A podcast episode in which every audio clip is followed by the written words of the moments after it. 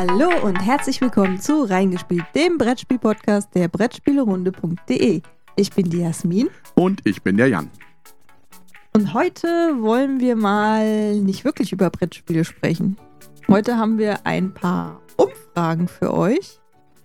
Die haben wir gesammelt. Ja, äh, die sowohl auf unserem Blog liefen, als auch so in der Freitagsfrage bei uns gestellt wurden. Wer die Freitagsfrage nicht kennt, das ist eine wöchentlich stattfindende Aktion von uns auf Twitter, wo wir eben jede Freitag eine Frage stellen und ihr dann darauf antworten könnt. Da zwingst du mich immer dann auch Sachen zu überlegen, was wir als Freitagsfrage machen können. Ja, trotzdem kommt dann nie was von dir. Ganz genau. Ist, ich bin aber auch immer sehr erstaunt, dass dann meistens um freitags herum, um 10, 11, 12, du dir immer wieder was da einfallen lässt. Also ist schon erstaunlich. Es gibt aber ein paar kleine Ausnahmen. Also manchmal ist wirklich gar nichts. Dann Manchmal kommt, weiß ich auch nicht, dass es Freitag richtig, ist. Richtig, dann kommst du dann ja abends nach Hause und sagst, hast mich nicht erinnert, dass heute ja Freitag ist. Und ich mir denke, was habe ich ja nichts damit zu tun, ob dir zu sagen, welcher Wochentag hier ist. Wir springen dann einfach mal hin und machen ein aktuelles Thema. Ne? Ein Poll, den wir mal hatten, äh, ein Artikel, den ich geschrieben hatte auf dem Blog, war über Brettspiele im Internet. Und da haben wir dann einfach die Frage gestellt, spielt ihr Brettspiele im Internet? Dieser Poll ging gar nicht ab, muss man noch dazu sagen. Wobei man dazu sagen muss, das war vor dieser ganzen Corona-Zeit. Ja. Also der oxidiert da schon länger bei uns auf dem Blog. Richtig. Da sagt immerhin über die Hälfte jetzt, ja, sie spielen immer wieder gerne online. Das hat sich jetzt aber auch gewandelt. Also man hat es ja auch gemerkt, dass die Einstellung zu Brettspielen im Internet durch Corona sich gewandelt hat. Und das sagt auch genau der Poll aus. Also der Artikel ist mehr angeklickt worden, dadurch haben wir mehr Umfrageergebnis bekommen und es ist dann eben wirklich hingegangen. Also ich finde ja interessant, wir hatten nur im Notfall, wenn die Brettspielgruppe ausfällt, haben immerhin das 30 Prozent sagen, ja, das, dann machen wir das. Also die Sucht ist da, ne? Also man muss Brett spielen irgendwo, finde ich. Ja, auf jeden Fall. Oder natürlich auch sehr interessant, dass du das ja auch nutzen kannst, um eben ja einfach Entfernungen zu überbrücken. Wenn du mit Leuten spielen möchtest, die du kennst. Gerade wenn jetzt das Spiel ausfällt, ne? da müssen wir einen Online-Meet-and-Play machen oder so.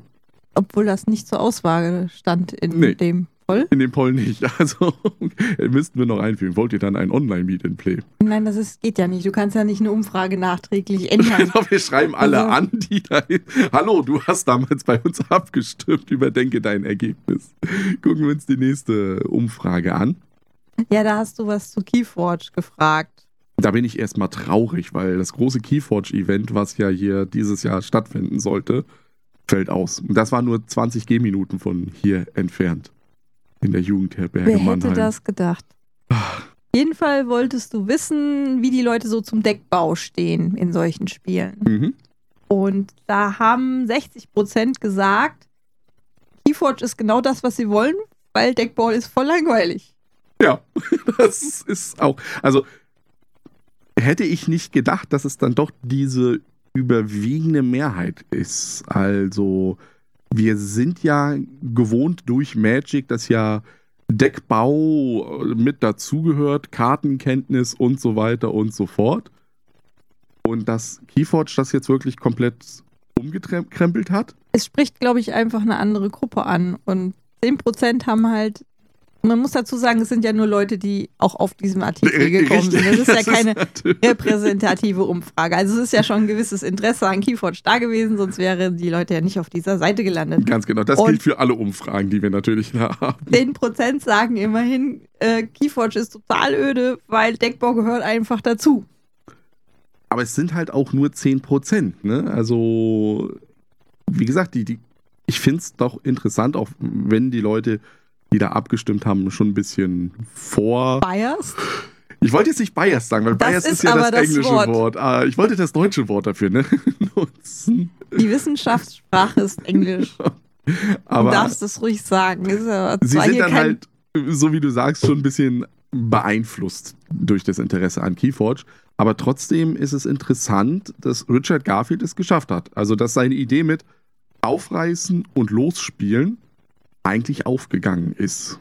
Und das finde ich auch gut. Also ich mag ja Keyforge unheimlich. Ist, ist mir noch gar nicht Nee. aufgefallen. Und deswegen immer noch traurig, dass die Großmeisterschaft nicht stattfindet. Dann hast du was gestellt, glaube ich, als nächste Frage.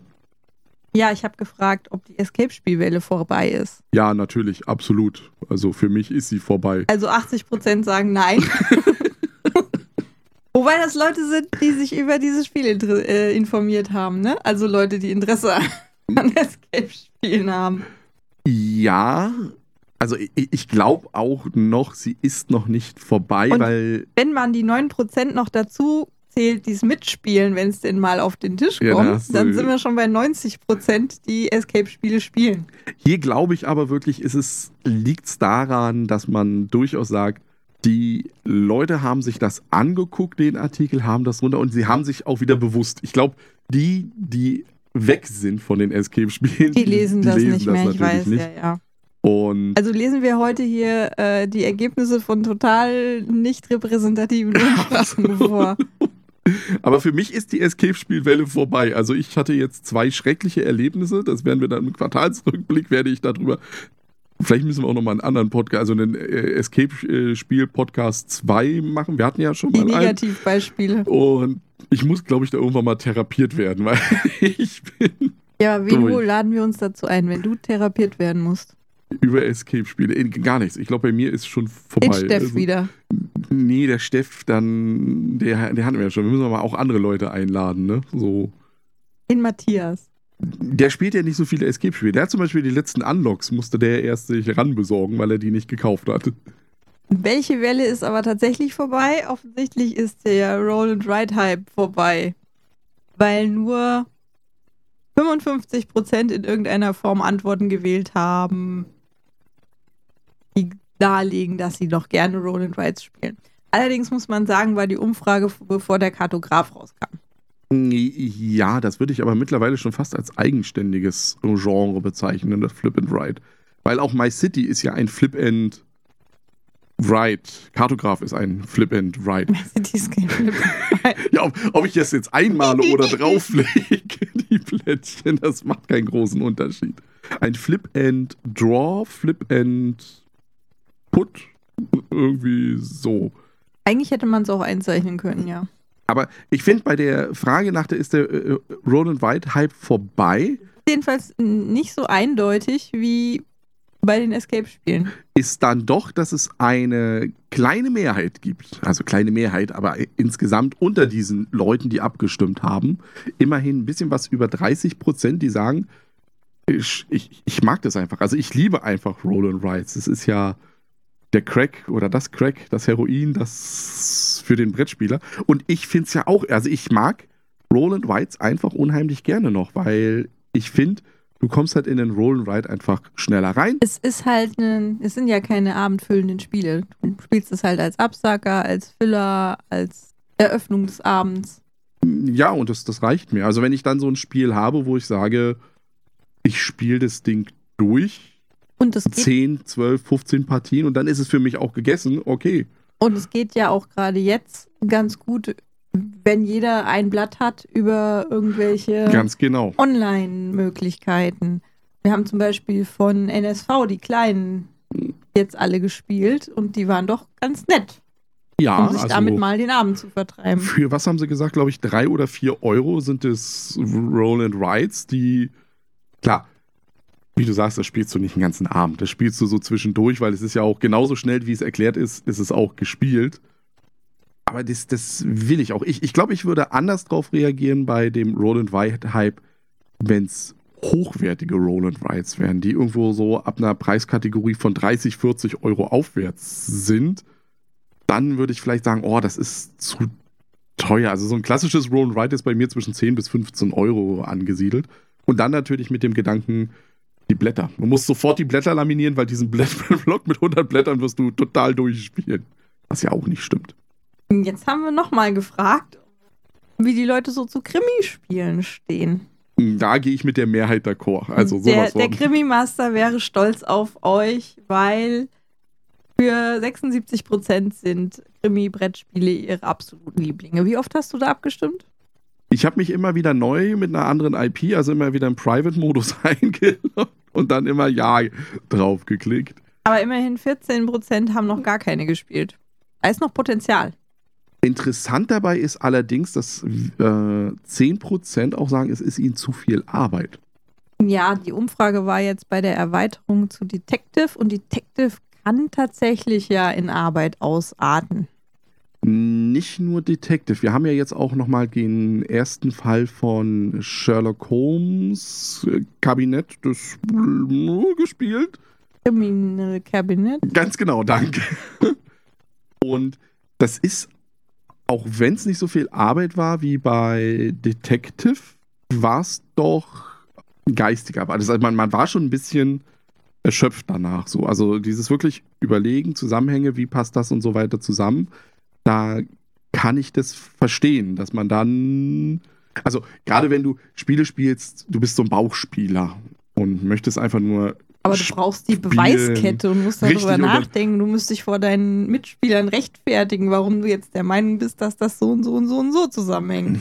Oder wenn du am Anfang weißt du ja auch noch nicht, was für Fragen ja bei einem Krimispiel. Also jedes Krimispiel endet ja damit, dass irgendwo ja dann gefragt wird, wer, klar, wer ist der Mörder? Was ist die äh, Tatwaffe? Was ist das Motiv? Das, das kriegt man ja noch so einigermaßen hin, während man das Spiel spielt. Aber was mir bei den Krimispielen ja immer am meisten Angst macht bei diesen Umfragen, ist ja, ja, und wie kam das Stück Seife in das Haus von Mr. Winston? Und du fragst dich, Wer?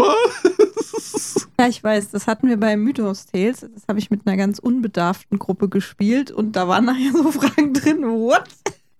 Ja, und das, also da, davor habe ich am meisten Angst eigentlich. Nicht vor diesen Hauptdingern. Die kriegt man, glaube ich, relativ hin. Jetzt kommen wir zu einer deiner Lieblingsumfragen. Mhm.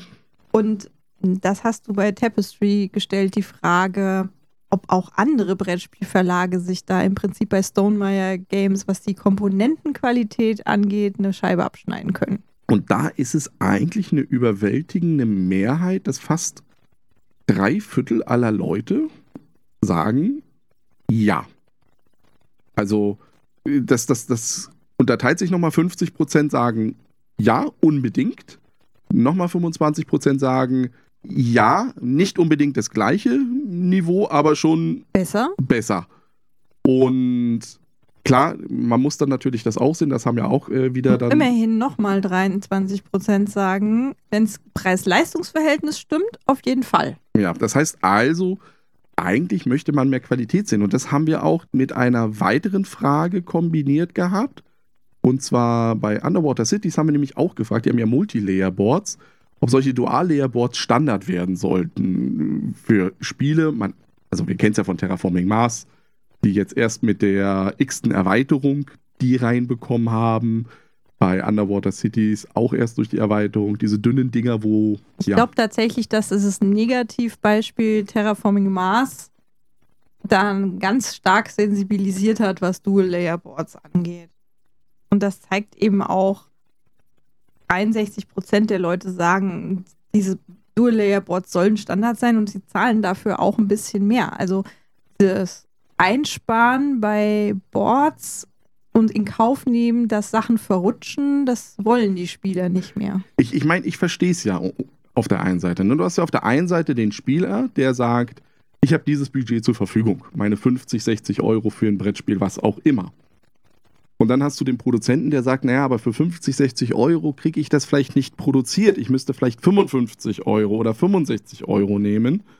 Und dann kann es ja durchaus sein, dass du dann dastehst, hast zwar eine super Qualität, aber keiner kauft deine Spiele dann, weil sie dann wieder ein Punkt zu teuer sind. Natürlich Immerhin sind das hier nur ein Prozent. die dann sagen, das Brettspiel darf nicht zu teuer werden. Und das ist relativ wenig eigentlich. Also ich glaube, wenn das Spiel gut genug ist, dann klappt das. Und gerade, was, weil du gesagt hast, bei Terraforming Mars hat sensibilisiert. Ich meine, wie viele Leute haben sich zusätzlich noch zu Terraforming Mars dann diese Acryl-Overlays Acryl-Overlays, ja. gekauft, die dann auch Teuer waren. 20, 25, 30 Euro kosten oder andere Dinger. Da hätte man das gleich in einem Rutsch machen können. Passend dazu wollten wir auch noch wissen, ob euch Pappaufsteller oder Miniaturen lieber sind. Mhm. Und Da wiederum ist es gespalten. Da sagen 56 Prozent, das hängt tatsächlich vom Preis ab. Und das siehst du auch sehr schön bei dem Spiel von Awaken Realms. The Great Wall, glaube ich, war es. Da konntest du Holztoken genau. oder Miniaturen aussuchen und Holz war halt günstiger. Und da gab es auch genug Leute, die dann gesagt haben, ich nehme die Holzvariante, die einfache Variante, die, die reicht mir vollkommen aus. Ich meine, bei diesen Papptoken-Miniaturen ist es natürlich wieder eins, der Papptoken ist schneller und günstiger herzustellen. Ne, also ich meine, rein die Stanzung und dann machst du noch einen Aufsteller rein und fertig ist das ganze Ding. Ist ja auch so bei Gloomhaven. Also ich glaube, wenn man bei Gloomhaven jetzt die Gegner auch noch als Miniaturen gemacht hätte, dann wären das Preise von nochmal 50, 60, 70 Euro mehr und eine Verpackung, die noch höher wäre. Immerhin für ein Drittel ist es wichtig für die Stimmung am Tisch. Die sagen, Miniaturen sind ihnen lieber, weil sie eben die, äh, sie mehr in die Geschichte reinziehen und auch optisch halt auch wirken lassen. Wobei man sagen muss, das sind dann vielleicht eher die Miniaturenbemaler. Weil so als standardgraue Miniatur ist das halt auch nicht unbedingt der Fall. Wenn ich mir jetzt unsere Zombie-Side-Miniaturen anschaue oder Massive Darkness, dann sind die natürlich, die sehen cool modelliert aus. Aber aus 1 Meter Entfernung, 1,50 Meter, ist das auch nur eine graue Masse. Also da müsstest du schon, wie es jetzt bei Aftermath hier der Fall ist, vielleicht mal einen, einfach nur einen Grundshade drüber machen. Also so wie der Sundrop, den du dir bei manchen Kickstartern dazu kaufen kannst. Genau. Bei uns ist es jetzt natürlich was anderes. Ihr kennt uns ja, wir bemalen ja gerne. Und da schwinge ich dann auch schon mal den Airbrush, um einfach nur Tiefe zu machen. Das hat mir jetzt Jasmin bei Shadows of Brimstone, Flying, nein, äh, Forbidden Fortress, ich will immer Flying sagen, ich, ich, ich bin bei den Flying Steps, aber da machen wir das jetzt einfach so, dass wir wirklich nur eine Grundschattierung drauf machen, weil alles zu bemalen dauert dann auch zu lange. Dann eine Umfrage, die mir natürlich sehr wichtig ist, weil ich ja als alter Star Wars-Fan das wissen wollte, und zwar ob Star Wars Brettspiele ob es davon jetzt nicht mittlerweile genug gibt. Weil gefühlt kommt ja alle halbe Jahr ein neues Star Wars Brettspiel raus. Im Grunde genommen ist es relativ gespalten, sage ich mal so, weil auf der einen Seite hat man mit ca. 40% Leute, die sagen, egal was, Fantasy Flight Games hat die Lizenz und die wissen, was man tut. Also die wissen, wie man dieses Thema Star Wars einfängt und wie man daraus ein gutes Spiel macht. Andere wiederum, die anderen 40% sagen, egal ob Star Wars oder nicht, wenn es ein cooles Spiel ist, ist mir das The eigentlich ist mir das Thema egal, was dahinter ist. Ja, wobei wir ja wissen, dass auch so Lizenzen gerne auf Spiele raufgeklatscht werden, die eben nicht gut sind. Ganz genau. Und deswegen ist halt die Qualität des Spiels durchaus ein ausschlaggebender Punkt. Es und du kannst ja sowohl sagen, die Qualität ist mir wichtig, als auch FFG weiß, was sie machen. Das ist ja im Prinzip wenn du auf FFG vertraust, dass die gute Spiele machen, dann sind dir ja gute Spiele wichtig. Das sieht man ja zum Beispiel bei Star Wars im Videospielsegment bei Electronic Arts. Die haben ja die Lizenz bekommen, dass sie das ja machen dürfen und haben eigentlich Star Wars im Videospielbereich ja runtergewirtschaftet, so weit, dass es ja schon gerüchteweise hieß, die verlieren die Lizenz, weil die das nicht gut umsetzen können und dadurch ja auch Star Wars äh, Fallen Order, oder nee, Jedi, Jedi Fallen Order rausgebracht haben, Star Wars Battlefront 2 nochmal überarbeitet haben, damit sie diese Lizenz. Und das kann natürlich auch bei einem Brettspiel passieren, wenn du einfach nur was Seelenloses drunter klatscht, dass es dann heißt. Ja, Disney hat da natürlich. Was, was macht ihr da genug, eigentlich? Die haben genug Geld bezahlt dafür, dass sie ihren Lizenznehmern dann auch sagen können, wenn ihr das nicht ordentlich behandelt und unserem Lizenz Ruf weg. schadet, hat das irgendwann Konsequenzen. Oder, Spätestens, wenn die Lizenz ausläuft. Oder du hast halt so viel Umsatz, wenn du ein Hasspro bist, dass du sagst, es ist mir, dass es Disney dann egal ist, weil ja, davon kriegen wir doch sowieso eine Million Exemplare verkauft und damit x Lizenzgebühren. Aber das finde ich sehr schön, dass die Leute dann auch noch sagen, ja, es soll mehr Star Wars geben. Ist aber auch wieder natürlich eine Frage, klar, jemand, der sich nur für Star Wars interessiert, liest diesen Artikel und stimmt darüber ab. Kommen wir zu etwas anderem, weil Star Wars ist ja eine Geschichte. Und was ist wichtig in Brettspielen? vielleicht Geschichten. Deswegen Brauchen wir mehr Geschichten in Brettspielen? mh, hm, haben wir mal gefragt, brauchen wir mehr? Was, sag, was sagt so die äh, Stimmung oder was ist die Stimmung da draußen? Immerhin 30 Prozent reichen so kleinere Fetzen aus oder es liest halt keiner. Das sind schon erstaunlich viele, denen das egal ist, Mhm. sage ich mal. Ja.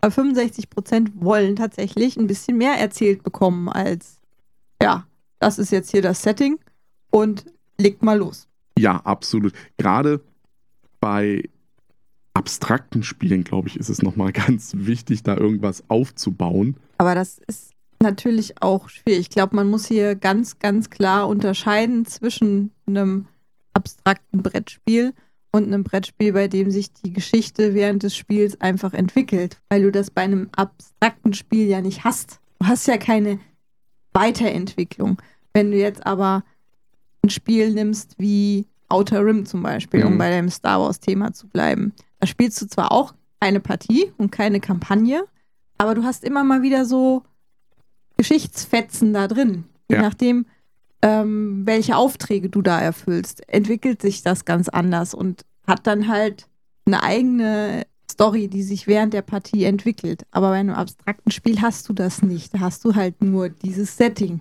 Bei Star Wars ist es ja so, dass es ist ja sowieso ein bisschen storylastig, weil du ja wirklich das selbst erlebst, so wie du eben gesagt hast. Trotzdem finde ich, glaube ich, dass viele auch am Anfang ein bisschen auch eingefangen werden möchten.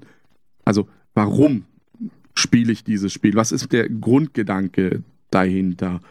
Was möchte ich machen? Und bei mir das Abstrakte, weswegen ich gesagt habe, ich habe letztens die Anleitung zu Nova Luna gelesen, wo ja Nova Luna, also neuer Mond.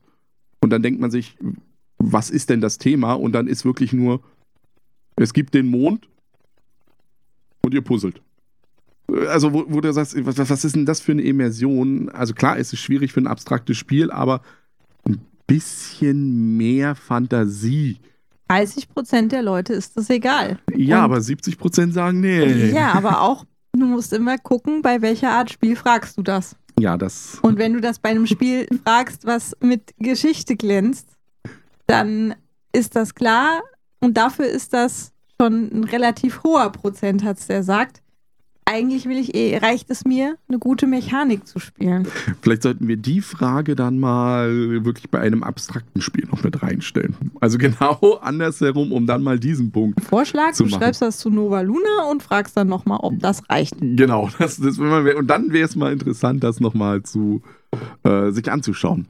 Dann geht's zu einer Frage, die mit einem Trend, also ich würde durchaus sagen, es ist ein Trend des letzten Jahres gewesen oder vielleicht auch ein, der Anfang eines Trends, nämlich das Neuauflegen von Spielen. Neu auf.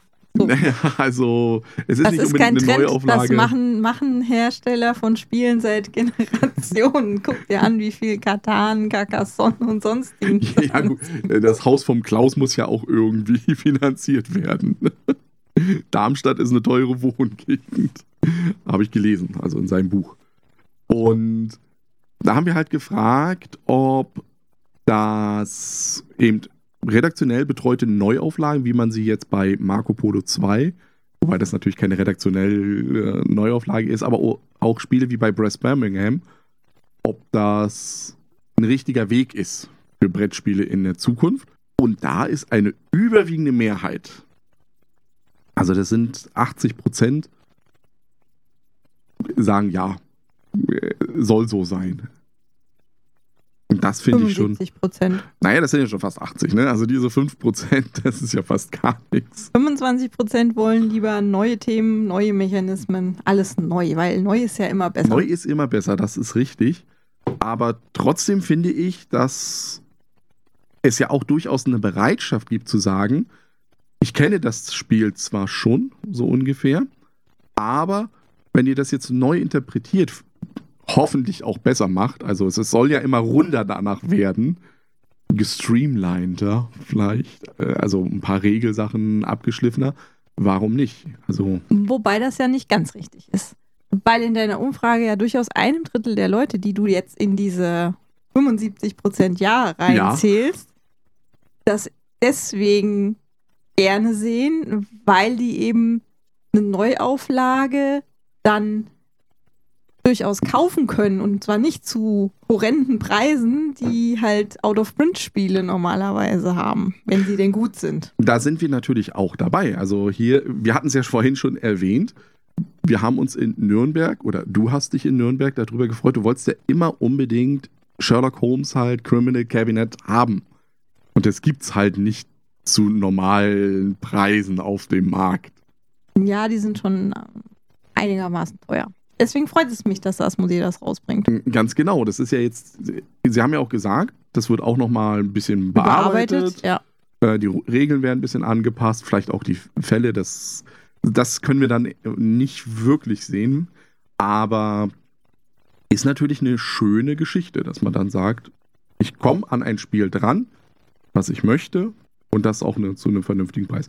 Ich finde auch ein schönes Beispiel ist Press Birmingham als überarbeitete äh, Auflage zu Kohle, weil du ja auch eine schönere Grafik hast. Das Schönheit liegt dir im Auge des Betrachters. Ja, aber, aber ich, ich habe mir mal das Original Kohle angeschaut, den ja, Spielplan. Ich weiß, funktional.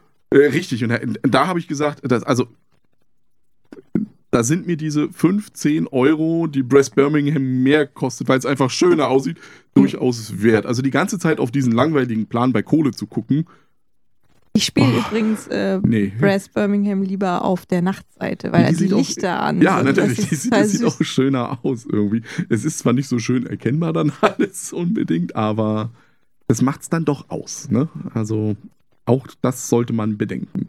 Ja, und jetzt die letzte Umfrage auch von unserem Blog.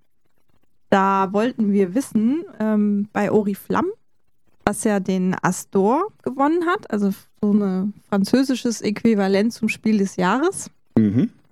Ob ihr euch sowas anguckt, also Preisträger in anderen Ländern. Und da haben knackige 100 Prozent gesagt, ja, sie gucken sich diese Preise durchaus an, wenn sie das Spiel noch nicht kennen. Äh, die sind ihnen also weder egal, haben die meisten haben sie dann auch noch nicht gespielt oder keinem ist der deutsche Spielepreis oder Spiel des Jahres wichtiger als andere Preise. Ja. Das ist irgendwie verstörend. Ja, ich. Naja, verstörend nicht. Es, ist, es erinnert mich an eine Aussage, die unser äh, Lieblingsverlagschef äh, Ignacy Cevicek ja mal getroffen hat, dass er ja gesagt hat, wenn ich einen Preis gewinne mit einem Spiel, drucke ich das auf die Schachtel oder gebe das irgendwo an, dass ich das gewonnen habe. Weil nicht nur neu ist besser, sondern auch mehr ist besser. Irgendwie. Und besser ist besser. Und besser ist besser. Also auch bei uns, also du siehst das ja durchaus jetzt auch bei der Nominierung Spiel des Jahres und Kennerspiel, dass wir natürlich auch hingegangen sind und gesagt haben, haben wir schon gespielt, haben wir schon gespielt, haben wir noch nicht gespielt. Dass du mich extra wegen Nova Luna hier zu unseren Bekannten geschickt hast und ich dann das abholen musste, damit wir das spielen. Und wir hatten ja auch mal vor zwei, drei, vier Jahren uns vorgenommen, jedes Spiel, was nominiert ist und auch auf der Empfehlungsliste ist, der Longlist mittlerweile, einfach mal einmal gespielt zu haben, um zu wissen, warum das vielleicht ist. Bei Pictures wird es Ja, ja, ja, wollte gerade sagen, Pictures wird im Moment echt schwierig. In dem Fall war es ja aber Oriflamme. Mhm. Das ist in Deutschland bei Pegasus im Vertrieb. Ja. Und ist vom Thema her natürlich in Frankreich mit hier dieser Geschichte mit der Monarchie. Ja. Schon so ein bisschen besser aufgehoben und wahrscheinlich auch thematisch einfach besser angenommen. Also in, in Deutschland ist das total untergegangen. Ja, das ist vollkommen richtig. Wobei ich bei Oriflamme auch nicht wüsste, wo du das. Allein schon der Titel, Oriflamme, der sagt im Deutschen richtig, einfach nichts. Das, das ist nicht, das, das ist ein Problem. Und das nächste Problem ist bei sowas, wenn du das jetzt mal auf den klassischen Preis siehst, ne, also Spiel des Jahres bzw. Kennerspiel. Zwar steht auf der Schachtel ja drauf, dass es ein Familienspiel ist. Ich persönlich finde aber, als Spiel des Jahres vom Niveau her ist es ein Tick zu schwer, Also das ist keins, wo ich unbedingt, das würde ich auch nicht mit der Oma spielen am Sonntag, ne?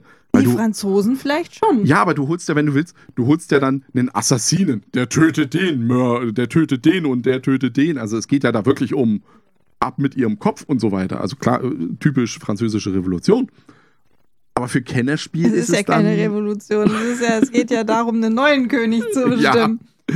aber für ein Kennerspiel dann finde ich es wiederum Es fast ist- schon zu seicht. Es ist aber bei Pegasus in den Familienspielen mit drin. Ja, ich, natürlich. Ab Also 10. ich, ich möchte auch nicht der Redakteur sein, der dann entscheidet, okay, das packen wir jetzt in die Familienschiene hinein und dann ist es doch was anderes. Also ich glaube, das ist eine ganz, das, das siehst du ja auch bei Spiel des Jahres, Kennerspiel des Jahres, diese Grenze zwischen, was ist es eigentlich? Schieben wir das jetzt noch in, wir wissen ja, die Crew, warum ist die Crew ein Kennerspiel? Ne? Schieben wir das in die Kennerspiel, warum ist My City ein Familienspiel? Das ist doch zum Schluss hin total schwierig. Also diese Grenze da zu finden, ich mein, klar, Kings Dilemma ist einfach, Kennerspiel, schwierig. Underwater Cities, Kennerspiel, zack. Aber gerade in dieser Grauzone, glaube ich, ist es gar nicht so einfach. Und was sagt das jetzt über die Frage auf? Was hat das mit dem Poll zu tun? Gar nichts. Gar nichts, aber ich rede ja gerne. Und Ja, unsere Leute gerne, wollen, ja, weiß. unsere Leute, sage ich ja nicht, unsere Zuhörer mö- möchten ja auch vielleicht ein Nein. bisschen. Ja, die, die sind jetzt im Auto unterwegs und müssen ja irgendwann auf Arbeit auch mal ankommen. Jetzt könnt ihr euch natürlich fragen, was mögt ihr lieber? Fantasy oder Science Fiction? Die, die Standardthemen in Brettspielen.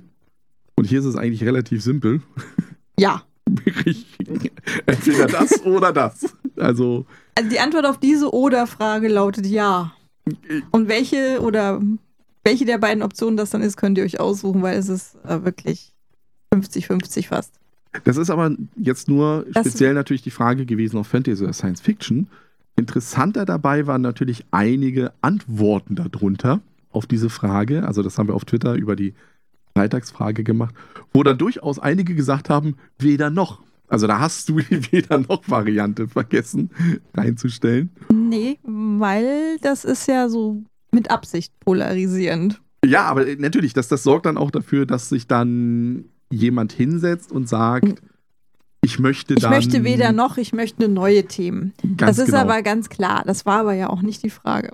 Und hier möchte ich auch speziell den Dirk Herzog hervorheben, weil ich finde seine Antwort so schön mit Bücher viel lieber Fantasy, im Brettspielbereich eher Science Fiction. Also da hast du wirklich dieses, Hauptsache ohne Zombies und Horror. äh, ja, aber der Punkt ist, bei den Büchern möchte ich wirklich eher diese Fantasy-Schiene haben, aber dann in dem Brettspiel, in einem anderen Erzählmedium, möchte ich Science Fiction haben. Das finde ich schon durchaus interessant, dass es da nochmal eine ja, Unterscheidung gibt. Wobei man sagen muss, dass wenn man aus dem Rollenspielbereich kommt, Mhm. irgendwie, wahrscheinlich Fantasy eher präsent ist. Es gibt zwar Science-Fiction-Rollenspiele genug, aber die bekanntesten sind ja D&D, AD&D. Das sind so die Ich glaube, Sachen, die, die halt auch mittlerweile in, in der Mitte der Gesellschaft angekommen sind, nicht zuletzt wegen auch der Herr der Ringe-Verfilmung. Dass dieses viel breiteres Publikum und Game of Thrones so irgendwie so von, von einem Fantasy-Setting mehr angezogen werden als vom Science-Fiction-Setting.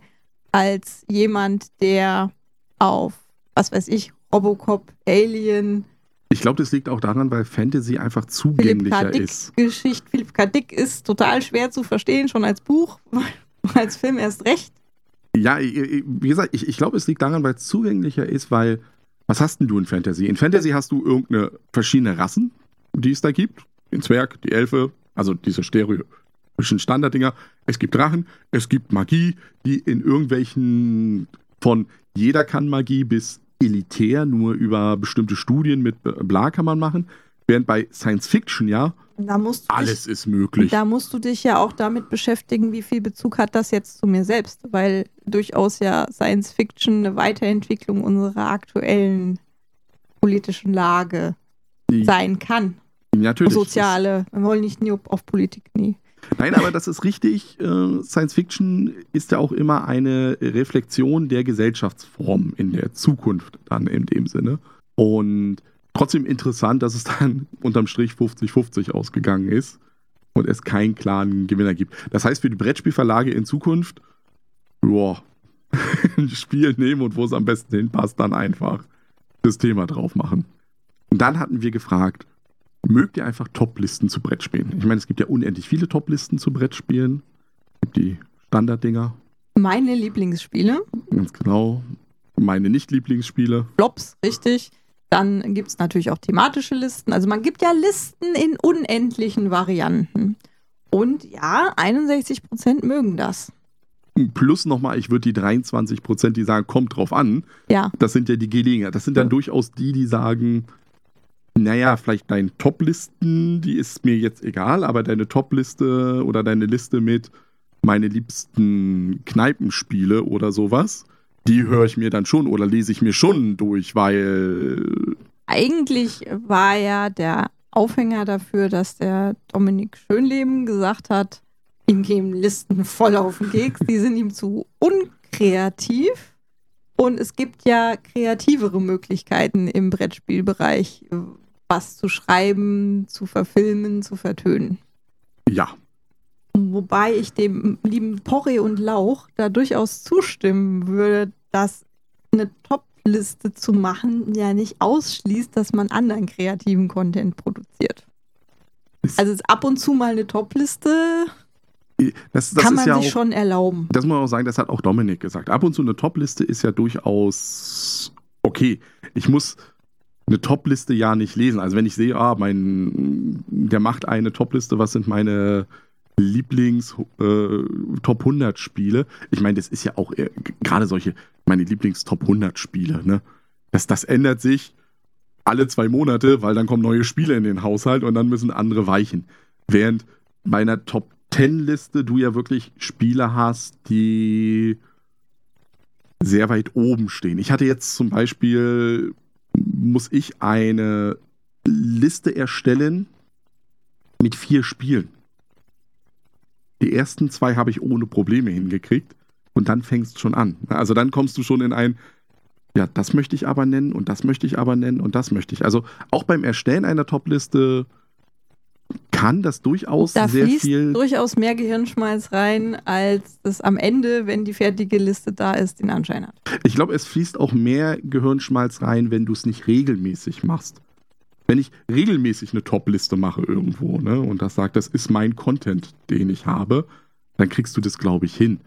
Und hier bei den Top-Listen, also äh, man muss ja sagen, die Leute wollen es, also wenn man will, dass 80% ja eigentlich das haben wollen, das liest sich ja auch schnell. Und du kannst dich ja auch, das ist sehr schön an Top-Listen, sehr schön drüber aufregen. Ne? Ja, natürlich. Also, Weil du kannst ja sagen, warum hast du das auf diesen Platz gewählt? Du bist doch, also ehrlich, das, das, das geht doch gar ja nicht. Das ist ja auch durchaus bei Flop-Listen der Aufhänger dafür und der Grund, warum das Leute gucken, weil sie ja dieses wie kannst du nur mein Lieblingsspiel auf eine Flop-Liste setzen, genau, Gefühl haben und dann da, deswegen ist es auch, Gloomhaven auf einer Flop-Liste zu haben oder einer Fehlkaufliste ist für mich durchaus nachvollziehbar und ich würde mich da auch nicht drüber aufregen, weil ich einfach Gloomhaven gegenüber, sag ich mal, es macht Spaß, das zu spielen, aber ich sehe auch die Probleme, die es hat, einfach ja, über die Länge der Zeit, die du brauchen würdest, um es komplett zu spielen, da einfach durchzuhalten. Da brauchst du unheimlich viel Durchhaltevermögen und auch Zeit. Und das hat halt nicht jeder. Und das ist ein Problem, was das Spiel hat was es einfach zu einem Fehlkauf oder einem Flop machen kann, weil je länger es im Schrank steht und du es nicht spielst, desto größer wird dieses ungute Gefühl, was du hast, wenn du dir diese Schachtel anguckst. Und nach Marie Kondo sparkt es dann ja kein Joy mehr und muss dann einfach gehen. Du musst ja dann auch überlegen, so wie du sagst, die, die Zeit, die du dann da rein investierst, ne, ist ja auch ein Punkt in der gleichen. Und du machst immer das Gleiche in Gloom, also gerade in Gloomhaven machst du immer das Gleiche und sagst dir dann aber auch, in der Zeit hätte ich aber schon fünf andere Spiele mit unterschiedlichen äh, Spielmechaniken spielen können und hätte genauso viel Spaß dabei. Andererseits kann man auch verstehen, dass dann ein Gloomhaven auf einer Top-Liste ganz oben steht, weil endlich ein Spiel, was man mal so richtig, aber so richtig schön lange spielen kann, ohne dass man sich immer wieder neue Regeln antun muss oder sowas. Dass man einfach mal so 100, 120 Stunden. Ich weiß nicht, was da so der Durchschnittsspiel Zeitraum ist für ein Gloomhaven. Zu lange. Zu, la äh, zu lange für das, was es dann doch bietet über die Immer so der, der hinweg. Anteil der Spieler, die es gekauft haben und die es dann tatsächlich ausreizen, der ist, glaube ich, sehr ge- gering. Das würde mich mal, das wäre eine schöne Frage, aber ich weiß nicht, wie wir das in die Welt hinaustragen Ich glaube, das sollten. kriegst du ganz schlecht repräsentativ hin. Also da würde es mich wirklich Wie viele interessieren. Stunden hast du gespielt? Ja, wer hat's gekauft und richtig, wie viel, wie weit bist du schon voran in Gloomhaven? Was ist dein Progress? Und wenn du dann natürlich siehst, ich habe es da gekauft und ich bin jetzt bei, oder ich habe es vor einem halben Jahr gekauft und bin jetzt bei 10%. Ja, das ist das ähnliche wie bei Xbox-Spielen, wo du den Erfolg ja siehst. Das Spiel gibt's kostenlos und dann siehst du ja immer an den Erfolgen, den ersten Erfolg mit tu dir das Tutorial an, haben noch 80%, aber bis die dann wirklich Ja, Das Spiel du dann schon bei seltenen Folgen mit 3%, bis dann am bis zu Ende spielen. geht es dann immer weiter runter. Das wäre natürlich interessant. Jeder Kapitelerfolg hat weniger Prozent. Lass uns mal Leute, ein es Achievement-System für Brettspiele erfinden, erkennen. wo die Leute dann eine Mail abschicken oder so einen Tweet absenden müssen und dann Dumme Idee. wollen wir das. Ist eine, weiß nicht, vielleicht macht das ja jetzt einer. Hört jetzt hier zu und sagt, oh, das mache ich. Ja, in einer anderen Freitagsfrage wollten wir vor euch wissen, auf welches Brettspiel ihr euch nach Corona am meisten freut. Da kann man das, glaube ich, zusammenfassen, so ein bisschen, als es wird sich vor allem auf Spiele mit vielen Spielern Ja. gefreut, wo man sich tatsächlich in größeren Gruppen treffen muss und regelmäßig treffen muss. Also das sind so Sachen wie Detective-Spielen zusammen oder auch Twilight Imperium. Twilight Imperium, Sidereal, Confluence, also wirklich Spiele. Wo du Oh, King's Dilemma, also Absolut. wirklich Kampagnen, Gruppenspiele, die nicht zu zweit funktionieren. die, ich glaube, man, man kann es auch so sehen, es sind natürlich auch Spiele, die du einfach auch nicht online spielen kannst. Man kann schon, hast du ja mit der Kadi gesehen. Ja, aber das, das, das ging ja noch bei King's Dilemma. Aber ich meine halt wirklich sowas, ein, ein Deckbauspiel. Es geht relativ schwierig, das online zu spielen. Ich meine, wir hatten es ja jetzt auch in der Online-Zeit. Rajas hat funktioniert, weil unsere Bekannten dann vorgewürfelt haben und wir ja dann die Würfel so hingelegt haben und alles auf unserem Spielbrett, dass das alles funktioniert ja, hat. und alle zehn Minuten, wieso hast du jetzt das da liegen? Wo kommt das her? Genau. Und warum ist dieses Feld jetzt belegt? Das war doch eben noch nicht so. Ganz genau. Aber es funktionierte. Auch ein Great Western Trail, wo du ja einen Deckbau drin hast, hat auch funktioniert, weil wir ja den Viehmarkt hatten und dann gesagt haben, okay, diese Kuh, da hatten wir auch dann das Problem, warum liegt bei dir jetzt nochmal die Red Swiss da und bei euch nicht? Aber das hat man gelöst. Andere Spiele wie ein Clank in Space, das, glaube ich, funktioniert sehr schwierig über Online-Geschichten. Und da freue ich mich auch wieder, wenn wir dann jetzt langsam wieder damit starten, dann auch wieder ein Clank in Space mal zu spielen. Also Deckbau. Ich, ich vermisse wirklich Deckbauspiele mit mehr als zwei Spielern. Also, Reiche ich dir nicht mehr. nee, es ist, es ist mittlerweile wirklich bei einigen Spielen so, dass dieses zu zweit hast du halt immer einen Gewinner und einen Verlierer. Du hast keinen in der Mitte und das, das vermisse ich ein bisschen. Solo Manolos Lieblingsantwort auf diese Frage danach, äh, was man, worauf man sich freut nach Corona, war übrigens die von Markus Vielgraf, der gesagt hat, er freut sich auf Solospiele, weil jetzt ist immer jeder zu Hause und er kommt nicht dazu, alleine zu spielen. Das ist natürlich auch eine sehr schöne Antwort, dass du dann in einem spielbegeisterten Haushalt durchaus mal sagst, so, jetzt, Jetzt will ich auch aber auch Zeit mal für mich, alleine. Ja. das zu machen. Und auch in der Corona-Zeit hatten wir euch nach euren liebsten Print-and-Play-Spielen gefragt, also welche ihr da empfehlen könnt. Und Mhm. wollen wir einfach mal ein paar vielleicht nennen. Ähm, Da wäre zum Beispiel Under Falling Skies. Das war zwischenzeitlich ja auf Boardgame Geek sogar auf Platz 1 der Ja, beliebtesten. Shortlist-Liste. Und wird jetzt auch als reguläres Brettspiel rausgebracht, was man dann kaufen kann. Ja, von Schech Games wird das dann kommen. Wobei, wie gesagt, ich kann mit denen natürlich nicht so viel anfangen.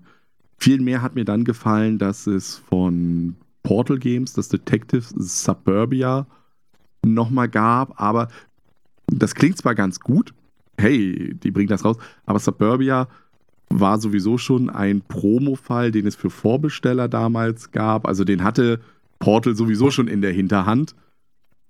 Und ich finde halt schwierig bei den Dingern immer, bei den Print-and-Plays von solchen Geschichten, dass du es ja nicht lesen darfst. Also wie, auch Asmodee hat ja eine große Kampagne, Ja. was Print-and-Plays angeht. Da haben wir zum Beispiel Damien gespielt von Mhm. Time Stories. Das haben wir unsere Kinder ausschneiden lassen nachher, weil wir es ja eigentlich nicht sehen wollten vorher. Ja. Aber das hat auch ähm, durchaus Spaß gemacht, bis wir an einen Punkt kamen, der uns nicht klar war, wie man da drauf kommt. Na egal, das äh, reden wir dann in unserem Quartalsrückblick. ähm, weiterer Tipp ist noch Tiny Forming Mars. Das ist auch eine, glaube ich, zukünftige Kickstarter. Also ich glaube, die sind auch bei Tiny Forming Mars. Durch den Erfolg der Print-in-Play wollen die das verkickstartern. Ist ja auch kein Ding. Ne? Also zu sagen, wenn es damit funktioniert hat, warum nicht dann auch jetzt daraus Komponenten machen, richtig dreidimensional. Und wie du ja schon gesagt hast, könnt ihr euch durchaus bei Asmodee auf der Webseite mal umgucken. Die haben jetzt zu ganz vielen Spielen Print-and-Play-Sachen rausgebracht. Einfach um die Zeit zu Hause ein bisschen angenehmer zu gestalten. Anfang März hatten wir dann auch noch gefragt, ob ihr gut Brettspiele erklären könnt. Worauf man dabei achten sollte. Was man nicht tun sollte oder warum ihr eben nicht gerne Brettspiele erklärt. Also alles rund ums Erklären. Mhm. Und das war durchaus eine Freitagsfrage, auf die wirklich viele Reaktionen gekommen sind. Und da kommt es doch tatsächlich, wer hätte das gedacht, darauf an, eine gute Struktur zu haben. Sodass die künftigen Spieler sich das eben gut vorstellen können. Wie läuft eine Runde ab? Wie bekomme ich, wie komme ich an Punkte? Was ist überhaupt mein Ziel? Du steigst ja immer gerne auch für den lieben Arne thematisch ein. Da, natürlich, das ist ja das, was ich vorhin sagte. Ne? Die Immersion muss da sein, damit du dich eingefangen fühlst vom Brettspiel. Deswegen lese ich immer den Einleitungstext vor, der dann da vorhanden ist. Ich muss sagen, ich kann ganz schlecht erklären. Ich habe nicht das Gefühl, dass ich das gut mache. Der, der Punkt ist ja jetzt bei dieser Freitagsfrage natürlich, haben da sehr viele Leute gesagt, ja, ich kann erklären, weil die das erklären. Die Frage ist aber natürlich, wir hätten jetzt noch die fragen müssen, die von ihnen erklärt worden sind. Also die, die auf der anderen Seite des Tisches sitzen, weil ich, ich persönlich, ich weiß es nicht. Ne? Also ich bin Ja, der Meinung, ich kriege das einigermaßen gut hin. Du erklärst halt bei uns oft. Und dann trifft dich natürlich das Schicksal eines jeden Menschen, der Brettspiele Absolut. ganz oft erklärt. Pudels hat das als Möltern bezeichnet. Nämlich ein essentielles Regeldetail einfach vergessen Erklären und dann ist dir der Unmut all deiner Mitspieler sicher. Natürlich, das, aber das passiert ja, dass du, du versuchst einen groben Rahmen zu schaffen, erklärst das Ganze und dann fällt dir selber beim Spielen auf, oh, da gibt's ja noch, das habe ich im Regelwerk gelesen. Ohne, also du machst das ja wirklich nicht bewusst. Du gehst ja Natürlich wirklich nicht. hin und sagst ja nicht, oh, das, ich, Ich bin da zwiegespalten. Ich, als ich, ich bin ja auf der Seite, der du was erklärst, Ja. ganz oft. Ich denke mir dann schon immer, hm, also es ärgert mich irgendwo, wenn es wirklich essentiell war. ja, aber du Aber- nimmst das ja aber- auch zu aber- verbissen. Du hasst mich ja auch. Ich weiß, ich hasse dich dann immer, richtig. Und noch dazu kommt, dass du ja versuchst, aktiv zu schummeln. Und Ja, irgendwie muss man ja gewinnen. Das tust du in letzter Zeit sehr oft. Vielleicht hast du eine neue Möglichkeit gefunden zu schummeln. Ich weiß es nicht. Nee, äh, was ich damit sagen will, ist, ich weiß, dass es dir gegenüber unfair ist, eigentlich zu sagen, hey, du hast da was vergessen, weil wenn ich da engagierter wäre, würde ich die Regeln selber lesen. Ist natürlich viel angenehmer, sich nur erklären zu lassen, als sich das selber anzueignen. He heißt nicht, dass ich nie Regeln lese. Ich mache das schon. Aber man sollte da schon nachsichtig sein, gerade was Erstpartien angeht. Und ich finde, da haben wir mit unseren Gruppen durchaus Glück. Man hört doch so einiges von Gruppen, wo dann wirklich Hass bis aufs Blut folgt, wenn jemand Ja. was vergisst zu erklären. Und das ist halt schon hart dann irgendwo. Gerade, ich meine, ich verstehe es ja auch, wenn, wenn, so wie gestern, was wir gespielt haben, ein Barrage bzw. Wasserkraft, es ist halt nur mal ein Spiel, das hat eine gewisse Komplexität einfach dahinter. Da kannst du nicht alles fassen. Dann sind einige Sachen, die sind dann wirklich nur im Regelwerk stehen die drin und sind nicht nochmal irgendwo auf den Tableaus oder so abgedruckt. Dann vergisst man das auch. Also beim Regelerklären, das, das merke ich ja auch bei uns beiden, ist es oft so, wenn ich etwas erkläre und es ist ein sehr gut redaktionell betreutes Spiel, dann ist da eine Symbolik und dann kommt von euch, also ja nicht nur von dir, sondern auch von den anderen, die dann am Tisch sitzen, durchaus. Aber hier ist ja dieses Symbol. Wofür steht das dann? Also, dass, dass ihr schon seht, da ist etwas, das hat mit dem zu tun, was ich vielleicht gerade erkläre, aber nicht in diesem Umfang. Und ich muss selber zugeben, ich bin ein, ich erkläre deswegen so gerne, weil ich.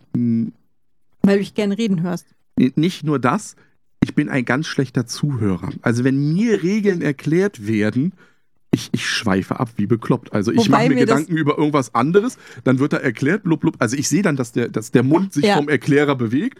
Aha. Und irgendwann denke ich mir, ach komm, lass einfach los, lass einfach losspielen. Du bist das also ein so ein ungeduldiger Zuhörer. Ich, ich verpasse dadurch was. Also das ist es, dann so, ich, ich spiele die ersten zwei Runden wirklich nur mit euch mit, um zu sehen, was ihr macht.